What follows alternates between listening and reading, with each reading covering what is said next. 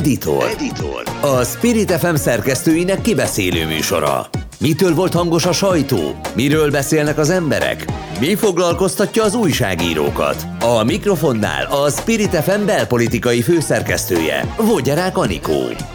És ez itt az editor, és tele vagyunk főszerkesztőkkel a mai délutánon. Szeretettel köszöntöm Szlazsánszki Ferencet, aki az ATV híradójának a főszerkesztője, Hazafi Zsoltot, aki az Egyenes Beszéd című műsornak a főszerkesztője, és Szalai Dánielt, aki a Média egynek a főszerkesztője, és hát nyilván adódik is egyébként az egyik fő témánk a mai napon, a Friderikus botrány. Mert hogy ez még mindig ment, egyébként most már második hete szerintem, vagy akár harmadik hete a sajtóban, és bevallom engem újságíróként is, mint olyan kis zöldfülű újságíróként, annó, aki felnézett erre a nagy újságíróra, az embere, ez hihetetlenül rosszul érintett. Először szerintem pusztán arról beszéljünk, hogy, hogy ki hogyan látja innen felülnézetről most már ezt a sztorit, és aztán majd Dani elmondja, hogy mi is történt pontosan. Feri? Zsolt rámutatott, hogy én hogyan látom. Hát ne, egyébként nem tudom, hogy ez az átlagembert mennyire érdekli, de mondjuk, mivel meg vagyok szólítva, ezt most akkor kerüljük is meg, hogy az átlagembert mennyire érinti. Egy átlagember is ismeri Fridit, nem? Igen, ismeri Tehát, az a kérdés, hogy, hogy ez eljut-e hozzá, illetve hogy befolyásolja az eddigi eh, megítélését, mármint Fridi megítélését ez az, az átlagemberben. Kérdés, De egyébként ez engem nem érint, tehát lehet, hogy most cinikusnak had, engem ez egyáltalán nem érdekel. Tehát ez egy olyan pálya, hogy mindenki fut rajta, próbál sikeres lenni, ki így, ki úgy, ki amúgy. Úgyhogy, úgyhogy ez kívül esik az én uh-huh célkeresztemen. Hát egyébként én is ismertem, vagy ismerem a szóban forgó kollégát, ő szokta, a szaktársat, ahogy ő szokta nevezni a többieket. Nekem az az egyik élményem uh, itt az ATV-ben, hogy az ATV.hu főszerkesztő voltam, amikor ő ide került a szem másodszor, és épp az első interjúját készített el a pornó király Gattyán Györgyel, és hát azt sérelmezte, hogy miért nincs kint az atv.hu-n már az interjú vagy a reklámja, és illetve miért nincs a főhelyen, akkor azt hiszem valami iraki atom nem, vagy terrortámadás is volt, tehát az nekem fontosabb volt. De lényeg az, hogy az első mondata az volt, mert felhivatott a titkárnőjével, hogy mi van, be van szarva. és utána mutatkozott be, és fejtette ki, hogy tulajdonképpen val- nyilván azért lehetek én ő szerinte ebben az állapotban, mert még mindig nincs kint az ő gatyán uh-huh. interjúja, szóval, hogy nekem így indult a sztori, de aztán egy két óra múlva már újra fölhívott, és megkért, hogy adjak meg neki egy telefonszámot. Tehát ez a kettősség jellemezte őt. De mondom, egyébként ez a sztori engem annyira, hát az eredeti az, az, ami érdekel, hogy, hogy eh, ha egyszer ingyen adja a videóit, akkor miért rója fel a közönségnek, hogy nem fizet érte. Amúgy pedig, hogy ne, ne tűnjön úgy, hogy totál elfogult vagyok, én megnéztem egy-két interjúját, például a Frey Tamásos nagyon izgalmas volt, és, és millió fölötti a, a látogatottság, szóval a teljesítménye szerintem az vitathatatlan továbbra is. Hogy milyen ö, minőségű ember, hát ez az, ami nem, nem nagyon érdekel engem.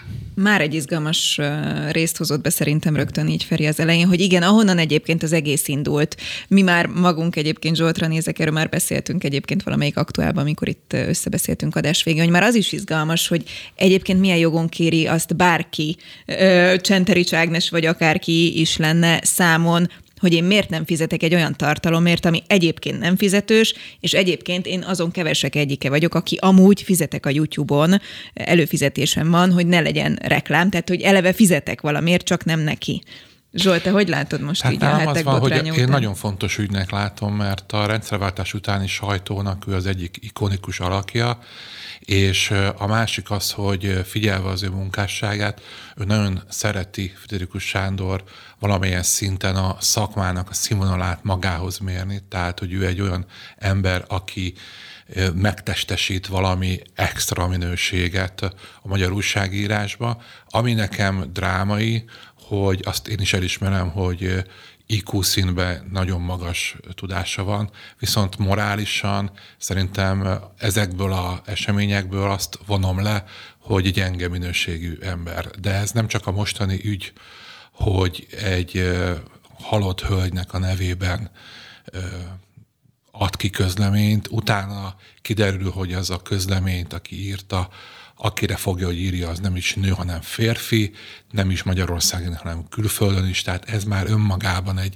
teljesen zavaros, de nekem ez a szituáció, hogy egyik példaképpen volt annak idején, vagy hát nagyon felnéztem rá, különösen a szólásszabadságának a megalkotásakor engem az nagyon-nagyon tetszett, de nekem már ez a mitoszvesztés, az már lezajlott több körben is. Egyrészt olvastam a könyveit, és engem nagyon feszélyezett, és nagyon visszatetsző volt az, hogy a könyveiben gyakorlatilag minden munkahelyéről utána úgy ír, úgy beszél, hogy ott gyakorlatilag lúzerek, szerencsétlenek, tehetségtelenek dolgoznak, és hát azzal, hogy ő ott hagyta, az a munkahely az gyakorlatilag egy, egy zéro.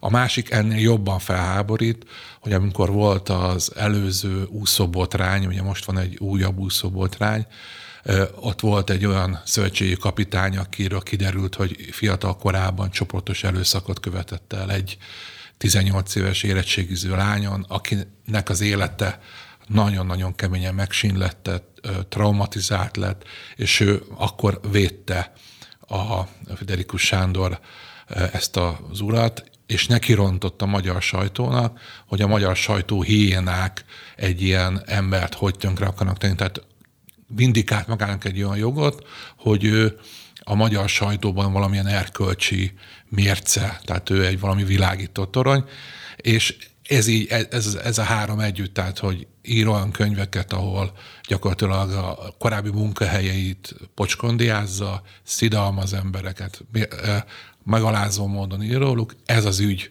ami szerintem azért egy nem erőszakügy, csoportos nem erőszakügy, az nem egy piskóta, meg az a mostani ügy, hogy egy, egy halott hölgynek a nevében valamilyen szinten levelezik, és süt az egész ügyről, hogy hazudozásba keveredett, ez, így, ez a három együtt számomra egy nagyon-nagyon súlyos korképet mutat a magyar sajtóról is.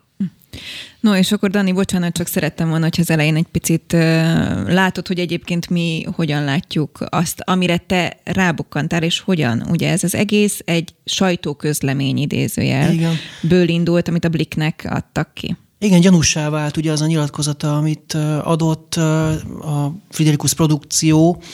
Azt gondoltam, hogy ilyet egy profi sajtós nem adhat ki, mint ami ott megjelent. Ugye egyrészt, ahogy, ahogy szitta, ahogy, ahogy bírálta azokat a nézőit, akik nem fizetnek ezért a tartalomért, ez önmagában is azt gondoltam, hogy ilyet egy profi sajtós alig ha tesz, és ugye ezért is lettem kíváncsi arra, hogy ki lehet ez a titokzatos sajtós, akit addig sehol nem hallottunk, a sajtóban nem volt idézve ellenben, ugye egy ilyen nevű ismert rendező széles körben ismert volt. Annak idején ez a rendező szerepelt újságok címlapján, stb. stb. Mágnás Miska és egy csomó produkció volt, amit ő rendezett. És egyszerűen föltűnt, hogy ilyet, ilyet egy, szak, egy szakértő, egy profi kommunikátor nem tesz. Ráadásul ugye kiteregette a hirdetőnek a, az összegét, hogy ők mennyit költöttek el ennél a produkciónál, ennél a podcastnél, ugye ez is szokatlan, tehát üzleti titokról beszélünk, és, és hát maga a stílus is furcsa volt, plusz ugye az is, hogy az, az összegek, amik megjelentek ott, hogy mennyit költött erre az egészre, ugye 31 millió forintot emlegetett, ugye ez is gyanúsá tette ezt az egészet. Többen úgy vélik, akik ebben a témában eléggé jártasak, de én magam is azt gondolom, hogy ezek, ezek olyan óriási összegek, amik nem reálisak, tehát 24 adást, 31 millió forintból podcastről beszélünk, megcsinálni ez, ez túlzó. Tehát ezen is már az ugye fölkapták hát, legalábbis a fejüket. akkor jó, jó járt vele. Legalábbis akkor valaki, valaki, valamiért nagyon sokat elköltött rá, rendben van, fogadjuk el, de minden esetre ez a, ez a nyilatkozat furcsa volt. És aztán, ahogy, ahogy ez az ügy egyre jobban jött, jöttek az újabb meg újabb szálak, amik még történtek, ahogy a, a hozzátartozóval beszéltem, a Csenterics Ágnes, a valódi, tehát a rendezőnek a hozzátartozójával, a, aki egyébként az RTL-nél volt vezetővágó, Fellegi Mária, és és beszámolt arról, hogy ráadásul ismerték is, kapcsolatban álltak Fidelikusszal a családja, Fellegiék, sőt, maga Fellegi Mária dolgozott is együtt Friderikus Sándorral, tehát a valamelyik műsor, én talán dolgoztak együtt például.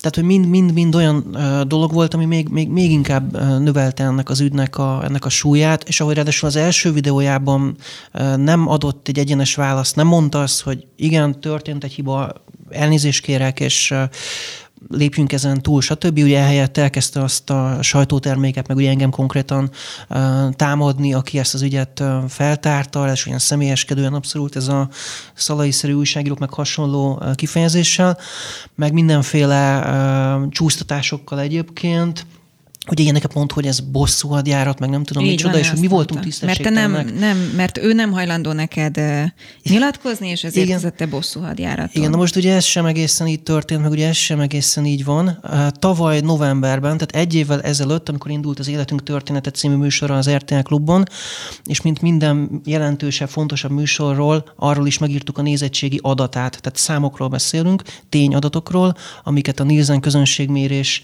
ad, és tesz publikussá az RTL sajtószobáján keresztül, tehát újságírók ezt felhasználhatják, és ezt rendszeresen meg is tettük. Ebből leírtuk, hogy hány százalékot kapott az a műsora 1849-es korcsoportban, ahogy egy kereskedelmi televízió ugye szokott kommunikálni, pláne az RTL, ahol ez ez jellemző, és hát fel volt háborodva azon, hogy mi megírtuk ezeket a számokat, és ezt tartotta ő szakmaiatlanságnak. Rossz számok voltak, tehát gyenge nem, számok teljes, voltak? Ja, hát akkor kikapott a TV2-től, igen, tehát hogy nyilván nem örült ennek, hogy, hogy ő ott alul maradt azon az estén, de egy teljesen korrekt cikk volt, mi nem is bíráltuk, meg semmi negatívat róla nem írtunk, egyszerűen a számokat írtuk le, hogy egyébként a TV2-n ráadásul volt egy utolsó pillanatban végrehajtott műsorváltozás, mert a Starban Start küldték vele szemben egy nagy sót, tehát még az is benne volt, egy, tehát még mi védtük gyakorlatilag, hogy egy, egy nagy só futott vele szemben. Na most ő föl hívott gyakorlatilag úgy, hogy a mi reklám ügynökségi partnerünkön keresztül hagyott üzenetet, hogy én hívjam őt vissza, vissza is hívtam egy pár perc múlva, és teljesen udvariasan és normálisan elmondtam neki, hogy ezek a, az RTL-től származó tényszámok, és, és akkor jött ezzel, mi miért a 1849-es korcsoportot használjuk. Erre elmondtam, hogy egyébként a cikkben benne van az is, hogy a teljes lakosságban is hasonlóan alakult a, a helyezése, és a 1859-es korcsoportban is, tehát hogy ez nem számít egyébként. Ráadásul ráadásul a, ugye a csatornáknál ez a standard korcsoport, amit néznek, plusz még ugye azt mondtam el neki, amit még ugye szintén kifogásolt, hogy mi miért miért, miért, miért nem írjuk le, hogy a TV2 az bepánikolt aznap este, és hogy utolsó pillanatos pánikot hajtott végre vele szemben, ezt a változtatást, és hát mondtam neki, hogy hát nézze meg, ott van benne a cikkben, nem tudom, a harmadik sorban, hogy, hogy hogy történt ez a bizonyos show. És aztán ő durcásan, dühösen gyakorlatilag lecsapta a telefont, és aztán gyakorlatilag mi velünk, vagy velünk ennyi volt az ügy, de nem az RTL nem kifogásolta, senki nem kifogásolta ezt az elején, cikket. Ugye, amikor, amikor először nyilatkozott ezzel kapcsolatban, én ugye láttam azt a videót, és szerintem sokan láthatták, akkor ő azon túl, hogy fel volt háborodva, hogy ez egy bosszúhadjárat, gyakorlatilag tagadott mindent, és hogy őszinte legyek emberként, mert újságíróként is nyilván, de emberként ez az ez a másik, ami így utólag számomra fáj, hogy ha már megcsinál valaki egy ilyet, amit nem tudok értelmezni, pláne mondjuk egy általam tisztelt ikon tekintetében, de akkor ha már lebukik, akkor miért nem azt mondja, hogy srácok, tök sajnálom, elnézést kérek, és nem ez volt az első emberi reakció, hanem utána még eltelt legalább egy hét, amíg ő beleállt ebbe, ami szintén kérdés, hogy akkor már miért állt bele ebbe. És ugye akkor is egy ilyen ellentmondásos módon állt bele abba az újabb videóban is. És akkor hát egy... ugye a nő nem, nem, nem nő, hanem férfi, Igen. és nem Magyarországon, hanem külföldön. De nem nevezi meg a sajtóst, akinek igen a sajtóval kéne a kapcsolatot nem, tartani. Így van. És szerintem egy picit akár lépjünk is túl ezen a konkrét ügyön, hanem ennek kapcsán arról beszélgessünk egy kicsit, hogyha lehet, hogy, hogy Berferi ugye mondta, hogy jó, húker, tehát kit érdekel, mint ahogy az elején például maga a sajtóközlemény is. Én arra mondtam, hogy megrántom arra, hogy kit érdekel, hogy te mennyit költöttél rá egyébként, szíved joga. De ugyanakkor, hogyha van egy ilyen ikon, ami rossz érzésben nem ventilálok nektek, akkor ez nem lehet, hogy, hogy hatással van a mi szakmánkra is? Tehát, hát, hogyha ha ő hazudhat, mert a, a, lássuk be, szerintem ezt kimondhatjuk, nem, hogy ő hazudott. Igen. Ha ő hazudhat, akkor hazudhatsz te is, meg te is, meg ő is, meg bárki hazudhat, nem? Hát igen, de ez a kérdés kicsit olyan, mint hogyha az úgynevezett mi szakmánk az valami eszméletlen magasságúban lebegne, ott erről szó nincs. De én, erre... én annyira próbálok nem hazudni 20 éve. De nyilván vannak, tehát egy, egyénekből áll mint hogy nincsenek, nincs úgynevezett baloldal, hanem azok baloldali emberek, Jó, egy igen. halmaz vagy közösség, nincs úgynevezett szakma, nem egy üres halmaz, hanem ezt emberek alkotják, és ki, ki úgy dolgozik, ahogy a lelkiismerete diktálja. De még visszatérve a Friderikusra, nekem az jutott eszembe, mert ismerek néhány embert, akikre ö, nagyon jellemző, megfigyeltem, hogy a szakma az első az életükben, lehet, hogy az életmódjukból teszem azt, hogy egyedül élnek, nincs családjuk, tehát, hogy, hogy maga a szakma a legfontosabb tényező az életükben, és ezért, hogyha ott a, őket kudarc éli, vagy vélt sérelem a szakmájukkal, a teljesítményükkel kapcsolatban, akkor olyan szintre eljutnak, mint ebben a történetben a főszereplő, ami már szerintem irracionális, mert egyébként most miért probléma az, hogy Szóval kiadhat egy nyilatkozatot, egy ilyen durcás nyilatkozatot, de akkor írja alá saját nevét, szóval egy irracionális ö, szintre jutnak ezek a sztorik, de ismerek ilyen embereket, és tipikusan megfigyeltem, hogy, hogy egyedül, egyedülálló emberek, tehát család nélküliek. De újságíró szakmáról beszélsz, újságíró, vagy nem, újság, szakmájában? Újságírók, hogy uh-huh. iszonyat kényesek a teljesítményükre, és ha valami nem úgy van, a titulusokban két betű nem úgy van, már fölemelik a telefont, vagy ha valaki ír, ír íróluk egy, egy, is bologatok, de egy rossz kritikát az ésben, de, de van ez a másik nemnél is.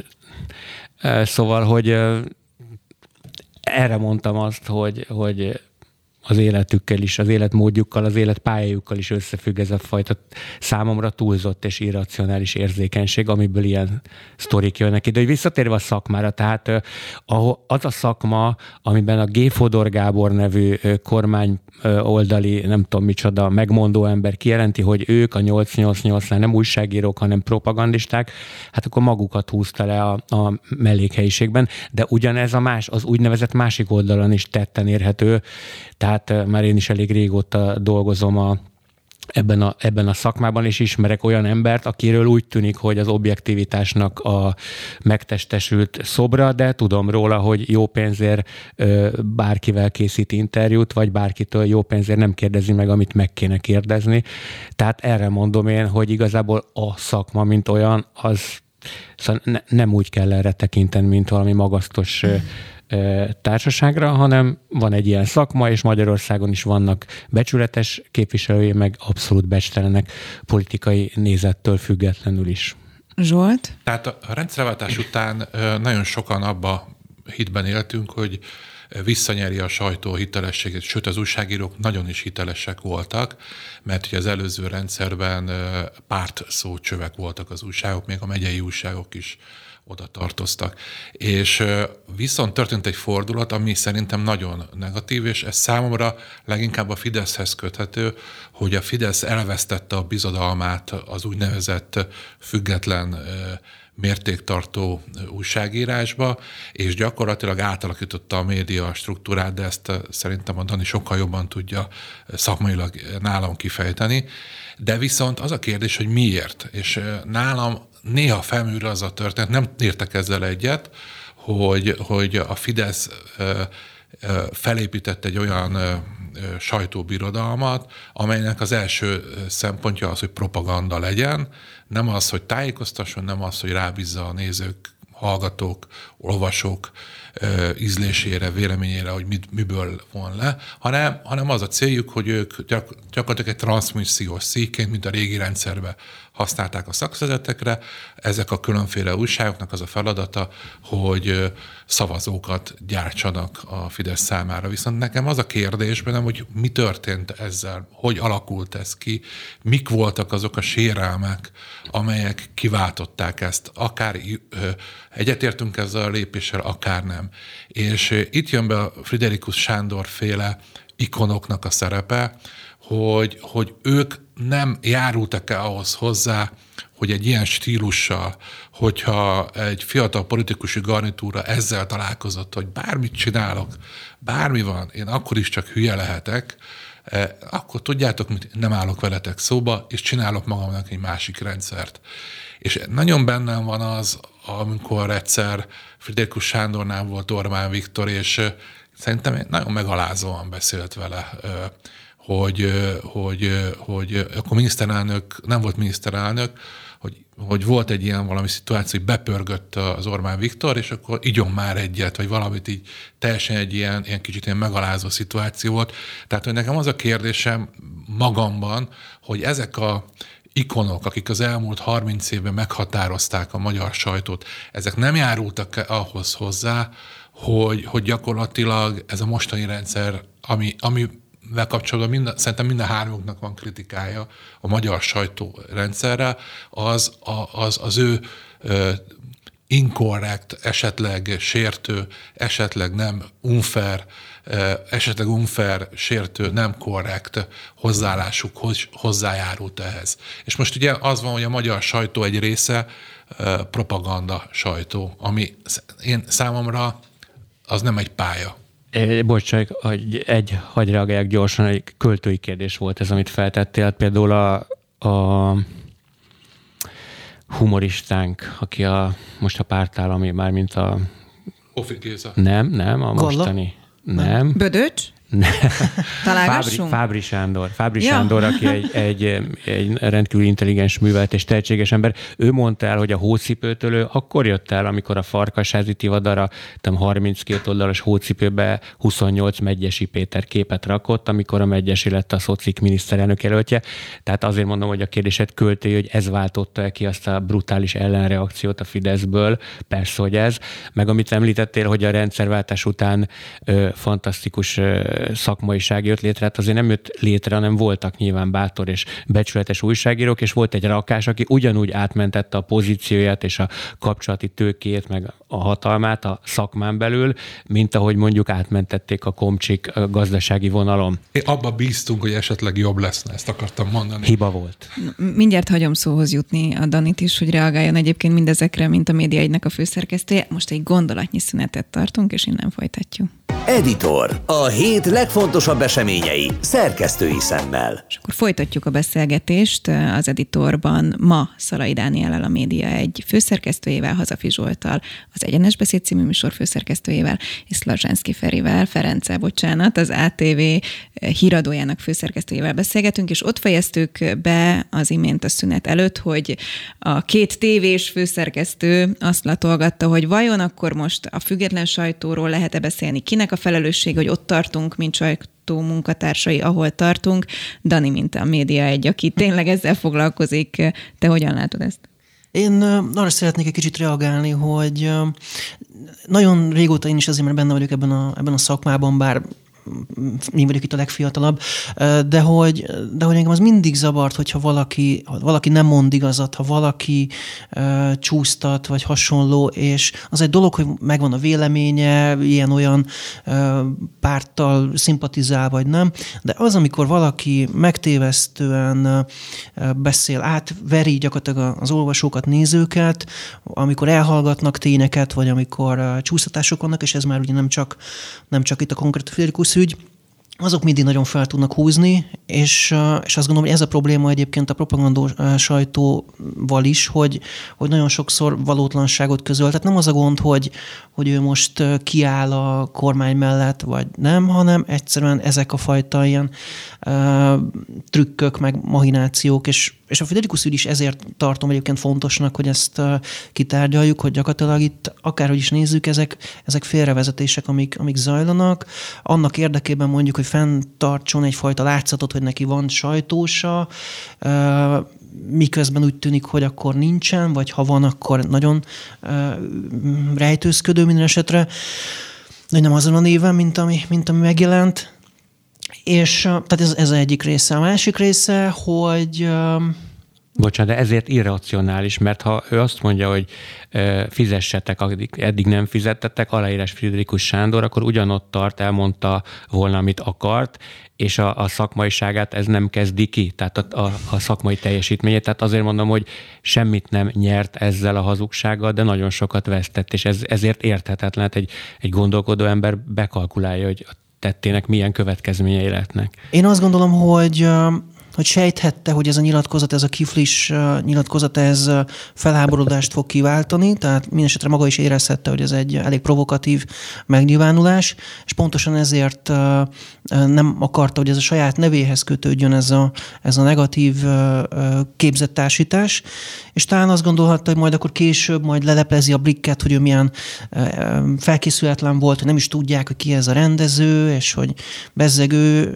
mindenkit tud, és meghív a műsorába. Tehát ez egy kicsit ilyen fricska is lehetett, azt gondolom, a sajtó felé is, aki fölé azért ő szereti magát helyezni, tehát ilyen értelemben érdekes szerintem még szintén ez a, ez a része a dolognak. Nem, nem tudom, hogy miért pont ezt a nevet dobta be, tehát hogy lehet, hogy ott egyszerűen valahogy régről ez a név tetszett neki, vagy, vagy a hangzása, vagy nem tudom, tehát egyszerűen jött ez a, jött ez a név, de minden esetre megtörtént a megtörtént, és utána meg kellett volna tenni azt a bizonyos elnézés kérést, ami, ami, ami elmaradt utána, és aztán utána két hét múlva pedig egy, egy megint egy ellentmondásba keveredett, ugye?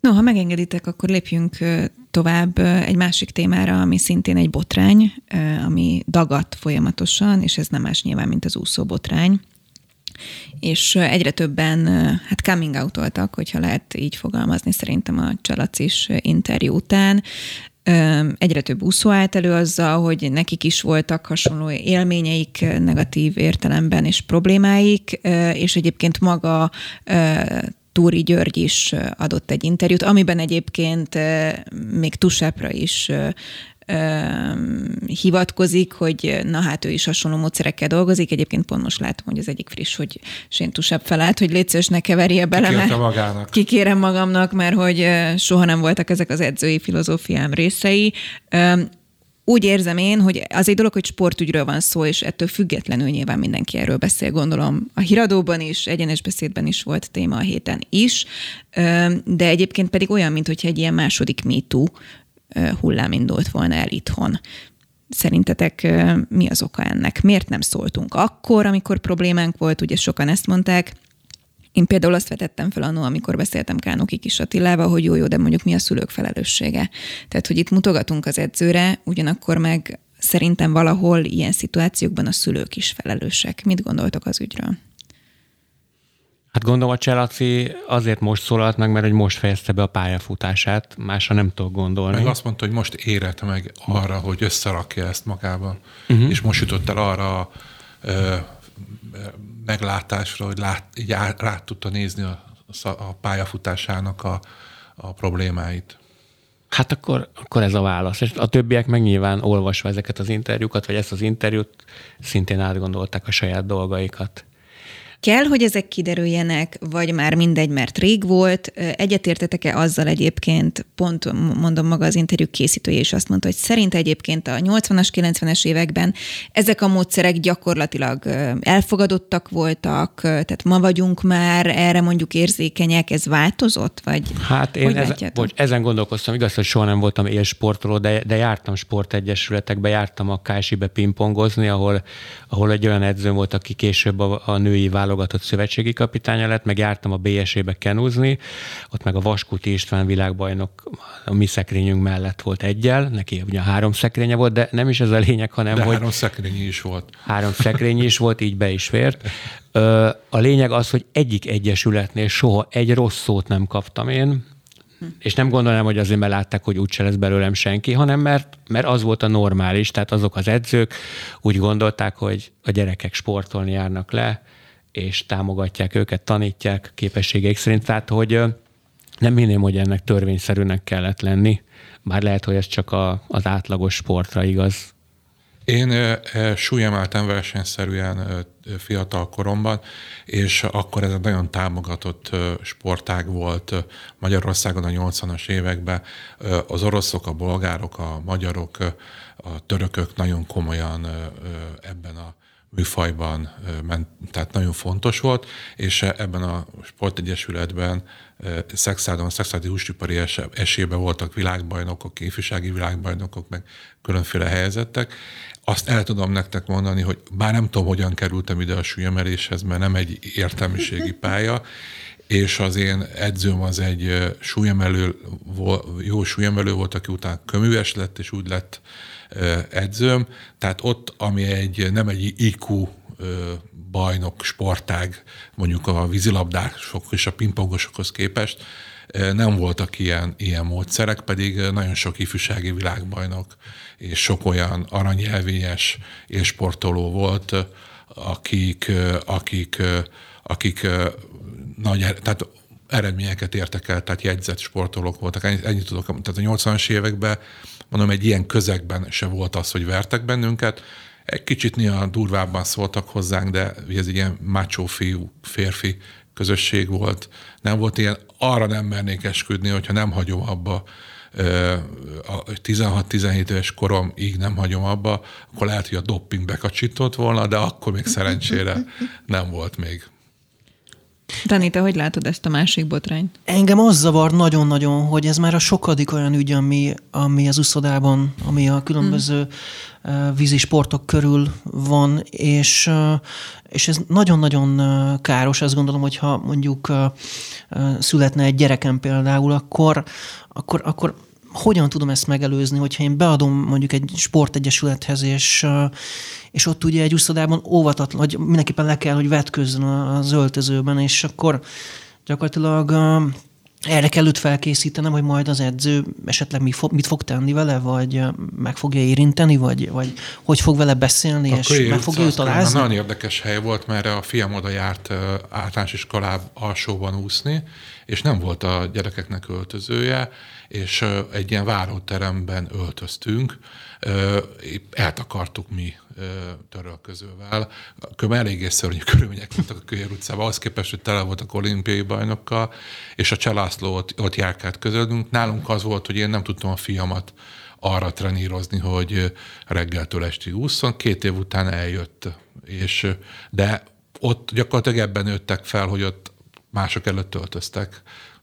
És azon szoktam még elgondolkodni ezzel kapcsolatban, hogy vajon attól alakul ki, hogy, hogy ő ott a, a mesztelen emberek körül van, vagy ő eleve esetleg azért választja ezt az irányt, hogy, hogy fiatalok körébe lehessen, hogy, hogy, tehát, hogy magyarán ott alakul ki vajon az edzőben ez a fajta abúzus, meg ez a fajta visszaélés gondolata, vagy, tehát, hogy melyik volt előbb az alma, vagy a, Hát nem tudom, a, a, Soha nem fejtjük meg szerintem. Túri úr, a Túri úr felnőttekkel foglalkozott, meg fiatal, tehát kisebb, kisebbekkel nem, úgy emlékszem rá.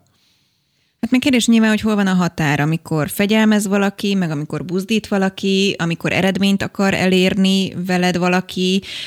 Bennem felrém lett, amikor ezzel az ügyel foglalkoztunk itt az aktuálban is, hogy, hogy én annó hát nem úszni, meg nem súlyemelni, meg hova jártam. Én balettozni jártam. Akkor még nem volt női súlyemelés. Akkor még nem volt női súlyemelés, és nekem egyébként egy nagyon neves mai színművésznek az anyukája volt a balettanárom, és bár nagyon öreg vagyok, de nem annyira, de ő még tartotta azt, hogy mi zongorás kísérettel balettoztunk, tehát egy ilyen nagyon old school um, hölgy volt, és non-stop üvöltött. Tehát én, én úgy nőttem föl, sokat vagy sokszor jártam, nem is versenyszerűen balettórára, is, tehát... hogy állandóan üvöltött velem, hogy olyan óra nem volt, hogy nem az volt, hogy vagyarák üvöltve, mert hogy mondjuk rosszul léptem, vagy nem úgy csináltam, vagy nem tudom, és neki ez egy alapmódszere volt, ami akkor teljesen természetes De megalázókat mondott róla? Na, és akkor ezt utólag, és akkor itt értem a Csalaci féle utólag végig gondolod a dolgokat, hogy nekem akkor ez tök evidens volt, hogy hát, hogy mm, XY néni ilyen, és ez az ő módszere. Valószínűleg az anyukám egyébként nem tudta, hogy mi zajlik bent az órán, hiszen ők mondjuk lent a büfében vártak meg minket. Tehát lehet, hogyha én anyukaként ezt tudom, akkor azonnal kihozom a gyermeket eh, ma, és te miért nem szóltál anyukádnak? Mert hogy, mert hogy igen, ebbe, ebbe voltunk, hogy ez olyan normális. Uh-huh. Hát ő mind, minden órán üvölt. És akkor utána meg, meg, meg, megbubisz, hogy egyébként meg ügyes volt ez a plié, vagy a nem tudom micsoda. Lehet, hogy ma már, ma már ez nem biztos, hogy normális nekem. Amúgy én meg elválasztanám azt, hogy valaki brutális, mondjuk verbális szinten, meg, meg hogy szexuálisan esetleg Jó, hát bántalmazza, vagy közeledik a tanítványhoz. Meg a verés is más azért. A verés is más, egy, egyik sem helyes, de azért ezek különböző kategóriák, de a, nem akarván az egész úszó sportágat lehúzni, meg általában a sportot, mert nem vagyok ilyen erkölcsi magaslaton, csak éppen találtam még a nyár folyamán egy nagyon érdekes hírt, hogy a ugye a Tokiói olimpián kiárási tilalom volt a sportolóknak a járvány miatt, minden mellett 160 ezer óvszert szétosztottak közöttük. Tehát, hogy azért e- az élsport, meg általában a sport, ami a testről szól, ugye leszámítva a sakkot, tehát azért a testközpontú tevékenység a sport az eléggé kapcsolódik a szexualitáshoz, nyilván ebből adódik, hogy 160 ezer offszert szét kell osztani egy olimpián, ahol egyébként mondjuk 10, Ami azért nem érthető, mert egyébként nem tudom, hogy valaha fociztatok-e, de az a szóbeszéd járja legalábbis, hogy például a focistáknak nagy meccsek előtt el vannak tiltva a hölgyek attól, hogy barátkozzanak az urakkal, mert hogy ez nem tesz jót az eredménynek. Nem tudom, nem fociztam. no mindegy, ezt engedjük is el.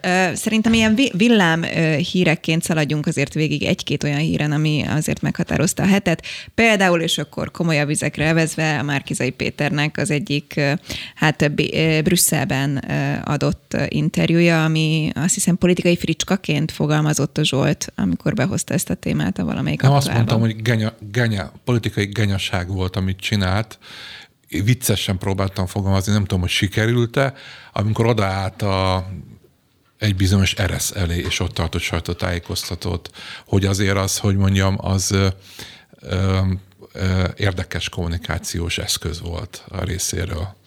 Szerintem rendben van. Ebben a helyzetben, ahol a 2006-os eseményekről csinálnak egy áll dokumentumfilmet a te meg az én pénzedből. Tényleg, de jó, hogy ezt ö, ott, ott nehogy már az el, a túloldal ne engedhesse meg azt, hogy a, az egyik legdurvább erkölcsi botrányba keveredett Fideszes ö, ö, főpolitikusnak az arcátlan hazudozása, mert ez igazából az, hogy milyen irányultságú, meg mit csinál szabad idejében, az a magánügye, de, de ez, a, ez a brutális képmutatás, meg ez a szánalmas lebukás, tehát hogy ezt ne hozná be a kampányban, szerintem az lett volna a hiba. Szerintem nem volt elegáns nem volt elegáns, de nyilvánvalóan tudja, pontosan tudja, hogy, hogy a médiában ezek a képek kellenek, amikor, amikor nem tudom én, Rogán Antal, vagy valamelyik politikus, ha kell, akkor bemegy a Balatonba, és, és ott, ott ad sajtótájékozat, Szijjártó Péter ugye annak idején. Tehát, hogy kellenek ezek a performanszok, kellenek a médiának, mert hogy gyakorlatilag így, így tud kitűnni. Mi is ugye most erről beszélgetünk például. Tehát, hogy ilyen értelemben ő nagyon ismeri, úgy néz ki a, a média működését, de nem elegáns szerintem sem tehát ez ugyan egy, tényleg egy, egy súlyos ügy volt, szabályt sértett, meg hát évekig ott is ugye titkolózás, meg a hazudozás ugye ment a... Hát évtizedekig. A, évtizedekig ugye, meg ráadásul ugye ő készítette az alkotmány, a törvényt, ugye, tehát tehát ilyen értelemben nyilván egy, egy jelentős ügy volt, de most ráadásul már nagyon sok idő el is telt azóta, tehát most ezt így visszahozni novemberben, hogy tavaly, talán decemberben történt ez az Eresz csatornás ügy, mitől, mikor, hogy volt, hát ezt nem Hát tartom. de erre mondtam, hogy egy 15 évvel ezelőtti sztoriból e, filmet készítenek, és tele van csúsztatással, szóval nyilván És nem aztán elég... azt egyébként hivatkozási alapként, mintha igaz lenne, idézi egy sajtóorgánum, ezt azért Igen, vagy az állami zárom. rádió, ami utána Mindegy. kénytelen helyreegészítást közölni, szóval, hogy ebben a közegben eleganciát én nem várok el, meg hát nem célra vezető, nagyjából a, a Megyesi, meg a, a Bajnai Gordon volt elegáns talán ebben a mezőnyben,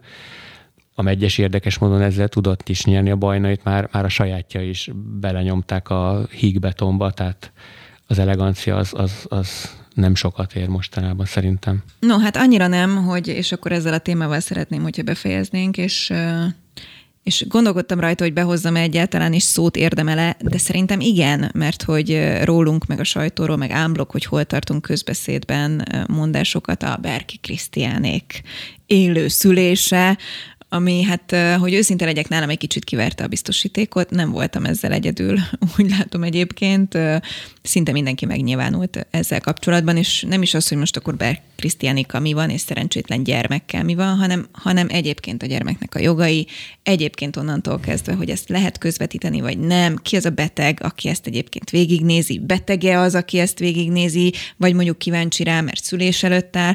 Mi a véleményetek erről? Hát engem meg például, én most azt tudom mondani, amit a Feri mondott a beszélgetésen, engem nem érdekel. Pénzt akarat keresni. De jó, gyorsan kéne még egy témát találnom, amit meg a Danit, Danit nem érdekel. Hát ugye Berke Krisztián nem a nem a média minőségének a magas színvonalát szokta megtestesíteni. Nem, nem benne ex, És ex, akkor nagyon finoman fogalmaztam. Ez. A zsigeri kíváncsiságra építi évek óta nyilván az ő működését, ugye annak idén a vasalós történettel is. Tehát, hogy... Ami állítólag amúgy kamu volt, tehát nincs olyan... Hát ezt nem tudom, de egyet tudok, hogy ugye nagyobb ment vele a sajtóban, tehát egy kérdés, hogy ilyen, ilyen ügyekkel akar-e valaki ismerté válni, vagy valami, valami tényleg fontos ügyjel. Egyébként tele van a YouTube ilyen szülésvideókkal, meg, meg a, a net maga, tehát nyilván aki kíváncsi, az meg tudja nézni. Itt nyilván az van, hogy ő egy ismert ember, és akkor így próbál valamit ebből még lehúzni, egy, egy újabb pénzt és egy újabb ismertséget építeni. Én biztos nem csináltam volna ilyet egyébként. Hát nézzük a dolog jó oldalát. Szerintem ez egy hatalmas előrelépés erkölcsi szempontból, ha az előző lépcsőfokot figyelembe veszük, amikor ugye elítélték áfacsalásért. Tehát ahhoz képest, hogy most a saját gyerekét pénzért szüli meg a felesége, illetve a kamerák előtt ezt közvetítik, ez erkölcsileg egy hibátlan. Akkor morális fejlődést látsz Berki Krisztián életében? Nem kicsit, és azért mondom, hogy nézzük a dolgok jó oldalát. És nem lehet, hogy ha azt mondjuk, hogy apás szülést reklámozott, akkor még inkább előrébb jutna a morális fejlődés Na, tessék, sőt, lehet, De... hogy még támogatást is kapott rá, végén kiderül egyébként. Én egyébként ben voltam a három gyerekem születésén, igaz, hogy nem közvetítettük, de hát Szóval igazából azt Ha figyelem, lett volna rá eszközött, közvetítetted volna? Nem, eszem ágában nem volt. Amúgy is komplikáció volt, mert hamarabb kibújt a kislányom, mint ahogy az orvos meg az ápolók abba hagyták az ebédet, tehát én szaladtam át a tovább, távolabbi szobába, hogy most már jöjjenek, mert akció van. De visszatérve, szerintem az ilyen típusú emberek, mint a Berki Krisztián, tehát a gátlástalan, orcátlan típus, ez nagyot tud menni a, a médiában, és ezzel vissza tudunk kötni a Friderikus jelenségre is, mert a Friderikus sem egy, egy visszafogó megfogott szerény ember, aki többet takar, mint mutat, hanem a fordítottja. A Berki annyiba más, hogy ott még teljesítmény sincs, de működik a dolog. Hadd védjem meg most én Friderikuszt egy kicsit, hogy szerintem az viszont nem elegáns őket együtt emlegetni, tehát Friderikuszt és Berkit, mert hogy azért, azért Friderikus ilyen értelemben letett az asztalra dolgokat, mindenképpen ezt szerintem el kell ismerni. Berki Krisztiánnál nem nagyon látom, mit tett le az asztalra, hát azon túl, hogy bekerült ilyen... főpolgármesternek. Igen, volt, igen, volt igen, de hát egyébként ilyen média csinál folyamatosan, a nem vasalás, rossz, meg a többi. Nem volt rossz focikapus. Ez lehet, igen. Sportolóként lehet, de, de hogy egyébként, mint, mint média Persze. szereplő nyilván nem, nem említhető egy, egy lapon. Ez csak a gátlástalanság, ami szerintem összehozhatja őket, de, de ha sértő, akkor nem. Akkor inkább visszakozok. Szerintem ami ebben az izgalmas, hogy a kit érdekel ö, ellenére is, ha akarod, ha nem, tudsz róla, hogy Berki Krisztiánéknak egyébként megszületett a gyereke, amit élőben néztek tízezren, és hány forintot Gratulálok neki, és legyen jó a parzt kívánom. Akkor legyen ez legyen a végszó, igen, egyébként szegény, szegény gyermeknek. Nagyon szépen köszönöm, hogy itt voltatok.